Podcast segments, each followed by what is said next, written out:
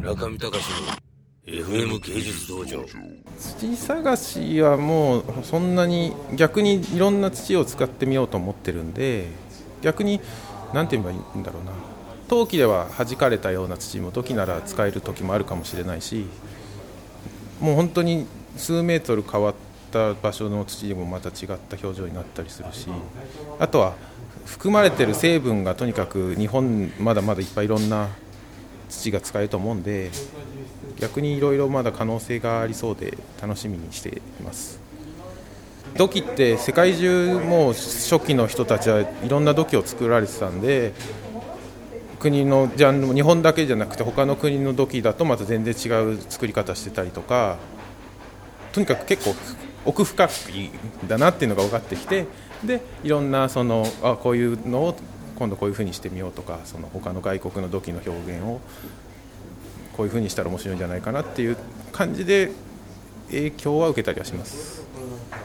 今回だから招き猫とかだるまとか、まあ、今の日本の人が見てもそのちょっと縁起物じゃないけどそういう要素が残ってるモチーフを選んだのもおまじない的なそのエネルギーをもしかしたらこの土器っていう素材は他の木とか金属とかガラスとかに比べて主張しやすいというかそのそういう効力がもしかしたら強いのかもしれないとすればいいなと僕はで思ってます。作っていまだまだ感じはしないけどでも土自体はやっぱり本当にすごいいろんな表情を見せてくれるんで生ものというよりやっぱり生命感を感じざるを得ないですね。素材的に見て。生命感というか、まあ、極端な話これ生きてんじゃねえかって思うような時もやっぱりあります。ね土をずっと触ってると。なんか別になんか話しかけてくれるとかじゃないんですけどその表情の豊かさを見るとなんかすごい生き物っていう言ってもいいぐらいいろんな表情が見せてくれるんでそんな気ではいますね素材自体に関しては。FM 芸術道場。さてそういうことで熊谷さんの展覧会の状況いかがでしたでしょうか？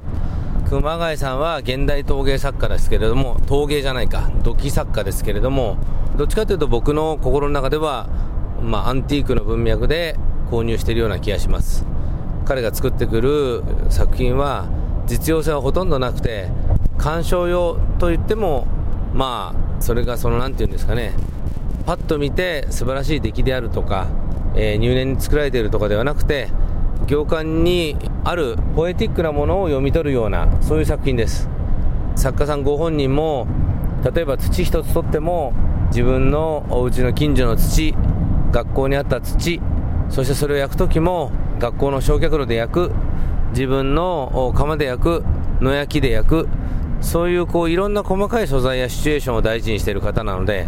まあ見てるこちらとしてはそういうシチュエーションまでは分かりません。しかしそういう話を作家さんから一つ一つ聞くに至って何かその作品に込められた思いもしくはその情景などを頭の中でリマインドしてそして作家さんが何かを作り上げたいと思ったその瞬間に立ち会っているようなそういうこう錯覚というかそういうファンタジックなエリアにまあ自分を落とし込みたいと。そういうタイプの作家さんです。非常に興味深い興味深いというか、まあ、僕好きで展覧会やらせてもらったんですけどもまたいつか近々やらせていただければと思ってます。